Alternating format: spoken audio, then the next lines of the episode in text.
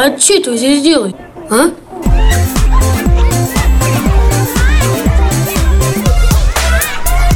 Привет родителям!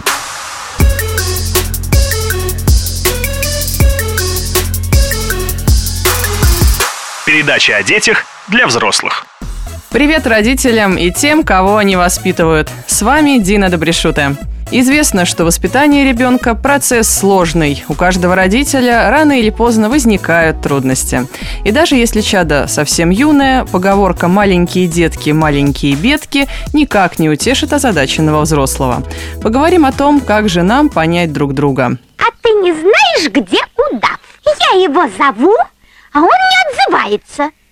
Странно. Он обычно такой отзывчивый. Моей подруги есть дочь, ей почти пять лет. Ульяна очень добрая и милая девочка, но, наверное, сейчас у нее какой-то кризис, так как она перестала реагировать на просьбы что-то сделать. Ну или просто прикидывается, что не слышит свою маму. Вот просит ее убрать игрушки, а она не делает – или смотрит мультфильмы. Ей раз и другой скажет мама, что пора обедать, а девочка даже не пошевелится. Хоть сто раз повтори, все бесполезно. Конечно, маму это все, мягко говоря, нервирует. Приходится буквально орать на ребенка, чтобы добиться выполнения просьбы. А Ули мама ведь говорила, что повышать голос ей не нравится. На вопрос «Почему ты не отвечаешь мне, когда я к тебе обращаюсь?» девочка отвечает просто «Я не знаю». Уверена, что такая ситуация знакома многим родителям. Что делать, если дошкольник не реагирует на просьбы? В чем причина такого поведения? Попробуем разобраться. И в этом нам поможет детский и семейный психолог Руслана Скородумова.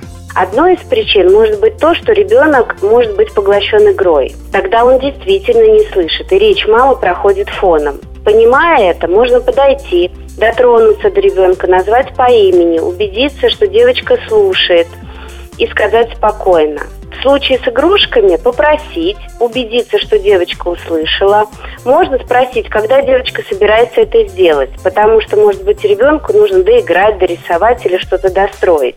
Нужна ли помощь мамы в виде напоминания или еще какая-нибудь. Сказать, что будет, если просьба не будет выполнена. И обязательно выполнить обещанное, если девочка не выполнила просьбу. Спокойствие, только спокойствие.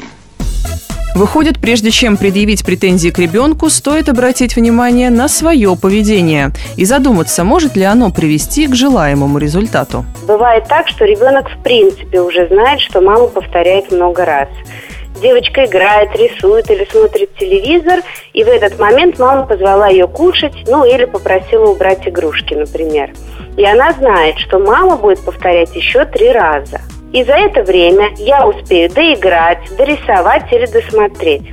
Исходя из этого, можно говорить о привычном поведении, которое можно изменить тем, что подойти, взять ребенка за ручку и со словами «пойдем кушать» или «пойдем убирать игрушки» отвести девочку кушать или к разбросанным игрушкам. После нескольких повторений у ребенка соединится слово и действие, и девочка уже будет знать, что мама не будет повторять, а подойдет и сделать это придется. Ребята, давайте жить дружно. Пробовать новые способы общения с ребенком и не отчаиваться. Залог счастливых родителей и детей.